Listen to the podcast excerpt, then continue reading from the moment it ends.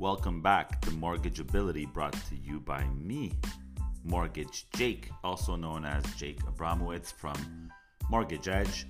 I've been brokering for 17 years. Our member license number is MBL 10680 and my FISCO ID is M08003274. Have to say that for compliance reasons. You can reach me at mortgagejake.com 416 910 4448. Let's get started. Today is May 6th, and it's been a little bit of a break since I last recorded a podcast because my cable broke and this cable was not available on Amazon. So I had to wait for Long and McQuade to get me a replacement. Took a little bit of time, but here I am back, and it's actually been a good break because I've been thinking about what I'm going to say next. And uh, well, today's episode is called BS Your Broker Says. And obviously, I don't want to swear, so you can come up with what BS means, but six, five or six things that are total BS that your broker will say to you. And I just want you to be aware of them because if you hear these things, I want you to have a, you know, look a deeper dive into why it's happening and what he's saying or she's saying. So, the first thing I want to say is most of the time, mortgage brokers should not be charging a brokerage fee. Okay? If your broker is charging you a fee, they should be able to explain quite simply why. Now, I'm going to tell you when and why I charge a fee. If none of my lenders in my network can get me a deal, and I have to go outside of my network to a branch contact, I will charge a fee because I'm working, you know, I don't get paid by those lenders. So therefore, I'm not working for free, obviously. Nobody likes to do that. But I will charge a fee at that point. Also, if I'm getting a mortgage from an alternative lender that already charges a fee, normally the most they will charge is 1%. In extreme cases, if you're taking a fully open mortgage, you might pay 1.5%.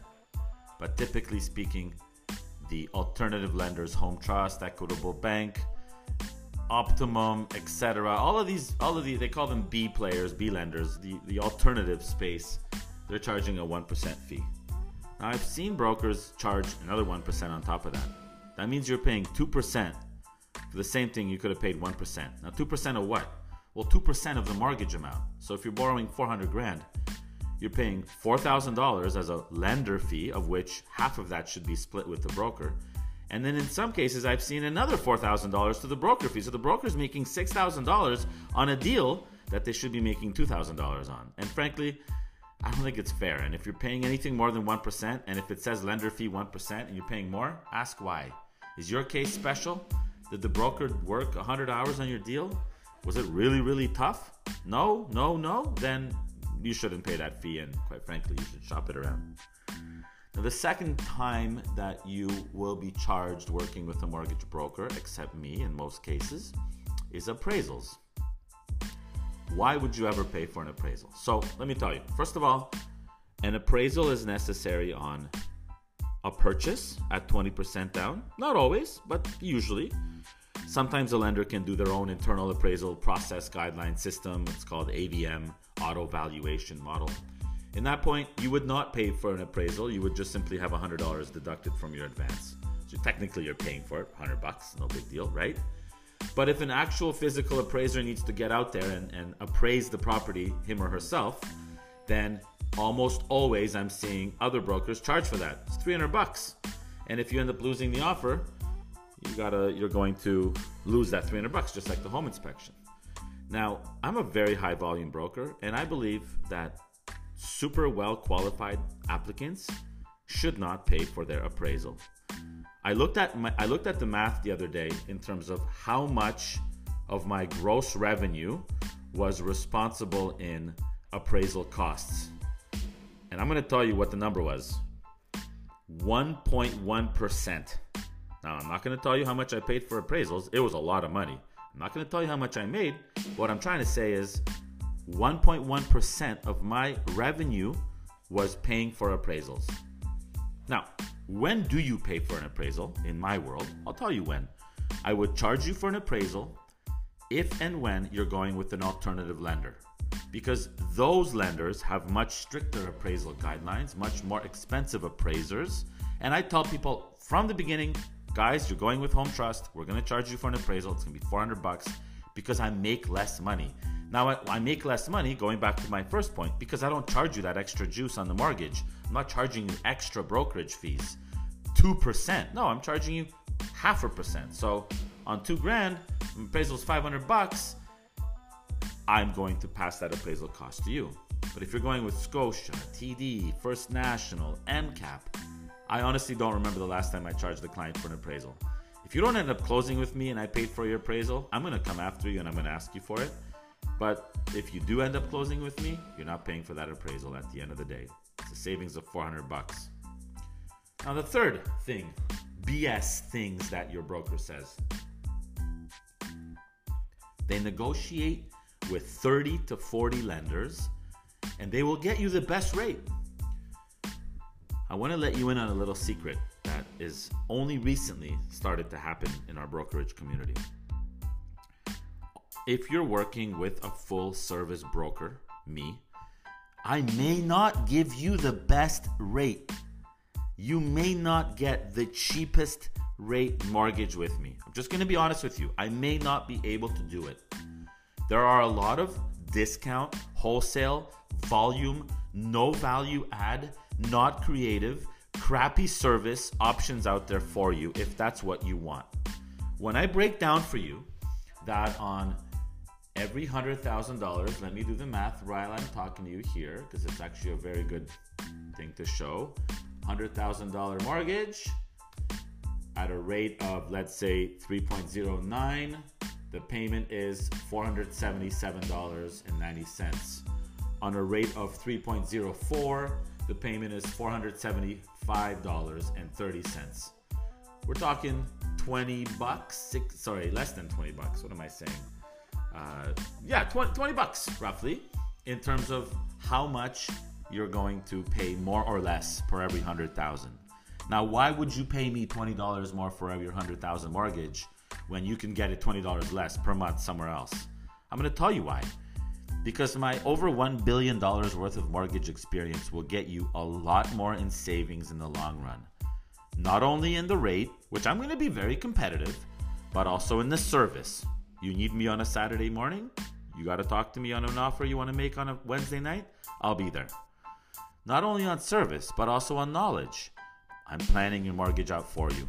I'm advising you on certain terms, rates, etc. This is why you should go with A, B, or C and it's going to save you a ton in penalty, in headaches, in renewal, in mortgage prepayments, etc. So I believe that we are worth our advice, but we don't work with 30 to 40 lenders. We work with maybe 5 or 6 in my network. I have I have 30 to 40, but I've only reached out to about 10. And I only have like 3 or 4 that I really like and 5 or 6 that are secondary that I work with. So it's not true. You don't go to a mortgage broker to get you the best rate. You go to a mortgage broker to plan your mortgage the best way possible moving forward. That was number three. Number four. This one is a big one. It's the most annoying one. I hate this one. You're going to go to a mortgage broker. They're going to look at your deal. Let's call it a refinance. Let's call it a purchase, whatever it is. And they're going to say to you, look you straight in the eye and say, you know what? I think what we need here is a private mortgage. Any broker whose first default answer is you need a private mortgage are either lazy or stupid or don't know how to figure out a better option. Now, you may have seen the stats that the private mortgage lending world has doubled in volume over the last year approximately. And I know a few of my Twitter enemies, frenemies, let's call them, and I have disagreed on this point. Some people argue, well, look how tough it is to get a mortgage these days. Yes, it's very hard. I agree. But more and more products are being available for borrowers at a rapid pace. 2019, we've never seen this much reintroduction of more lending options for people. So, if your broker has given the full analysis and at that point says, this is a private this is a private mortgage through and through. Like I had a guy call me the other day. He's a locksmith He owns a house worth 800,000, has a mortgage of 400,000. Does not show a single penny into his account. Has terrible 520 credit, has been bankrupt once, and needs $50,000 to pay off some consumer loans. That is a deal where a private mortgage would work. When you are at the most difficult of financing, a private mortgage may be the right answer. But when I heard an executive from one of the biggest alternative lenders come out on a stage and say, when I look at all of these private mortgages that are now coming due and we're doing refinances on them, and I look at the paperwork, I say to myself, I could have done the majority of those deals at the point of origination. So if a broker says you should go with a private mortgage, you are now going to pay way more in interest. That broker is going to make way more money for way less work. Is that the broker you want to be working with? No. Make sure you shop it around. If you hear private mortgage, ask for a second opinion. I give second opinions to people all the time. It doesn't hurt you. It's going to take you 15 minutes and we're going to save a lot, just like the commercial says. So, private mortgages most likely are not the best option for you. But if they are, then you know what? There's got to be a good game plan why you're going to get out of that. So, please stay away from private mortgages if you can. If you can't, talk to me or a good broker who will tell you yes or no, that is what you need. Now, back to number five, or going to number five, sorry. A lot of clients call and say, hey, I want a mortgage pre approval. Okay, cool, no problem. If you get a mortgage pre approval and you go out and buy a property without talking to your broker, and you will you may be surprised to find out that that pre-approval did not guarantee you a mortgage approval. So what the hell is the point of a pre-approval, right? Why why even bother doing it? Very simply, a mortgage pre-approval is when I have a 15-minute chat with a buyer, I find out what they're all about, I get their income docs, I check their credit, I figure out their down payment and I say, "Okay, Mr. or Mrs. Buyer or both, you guys are ready to buy a place for 500,000, 5% down, go for it. But I always say the following before you make even a conditional offer, come to me first. We have to make sure that the property is as good as, as can be for the lender. Because remember, the lender is investing with you in that pre approval. They are the ones that are going to be lending you 95, 80, 70, 50% of the money. Technically, they own that percentage of the home. So if you buy a house that's ideal for teardown, if you buy a home that has massive water leaks, damp basement, uh, a roof that's falling apart, a lot of these things we can fix through other programs called Purchase Plus Improvements, which I'll get to in another podcast. But if you buy a home like this, and or if between the time I pre-approved you and the time you purchased, you've made a major career change, you've checked, you've changed your credit, you've taken on more debt, you co-signed for a loan you didn't know, etc. Don't make an offer because a pre-approval is not worth the paper it's written on. In most cases, a pre-approval is system generated. A lender doesn't even actually look at it. They just simply say, "Yep, click, click, meets all the boxes, check, check, check." They're pre-approved. The property is the most important thing in a pre approval once you make that offer. So, that is the biggest issue that I we're having lately with pre-approvals is someone gets a pre-approval, someone buys, they call me because the first broker that they called said, "Oh, sorry, I actually can't finance that property because of reason ABC or I can't do your mortgage because you change your job, etc." So please make sure that if you're getting a pre approval, stay in touch with your broker. From the point you get it to the point you buy it, prior to making offers, show them the listing, get the comparables ready, and we can do all of our beautiful work at that point and get you the best possible rate without charging you an appraisal or broker fee, and definitely, hopefully, not getting you a private mortgage. And I'm just finishing off my podcast by including the top five things that I hate that a broker says broker fees, appraisals, we negotiate the best rate, private mortgages, and pre approvals. Hopefully, you found this podcast informative, entertaining, educational. If you have any comments, criticisms, please reach out to me. I love talking to you. 416 910 4448. Jake at mortgagejake.com. I'm Jake Abramowitz with Mortgage Edge. Love my job, love helping you out. Look forward to hearing from you soon. Take care.